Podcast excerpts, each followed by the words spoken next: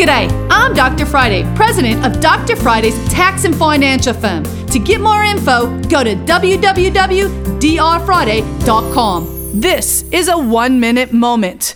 When you're doing taxes, first thing you need to make sure is that you have all your tax documents, right? So if you worked, do you have a W-2? And also, if you're an entrepreneur, you need to track all income, not just the 1099s that may or may not have been issued. IRS does track some of these information through other sources. So that means that if you only report 1099 income, you might want to look how much money went through your bank account. That is information that is open to the IRS if they do an audit.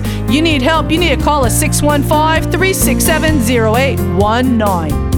You can catch the Dr. Friday Call-In Show live every Saturday afternoon from 2 to 3 p.m. right here on 99.7 WTN.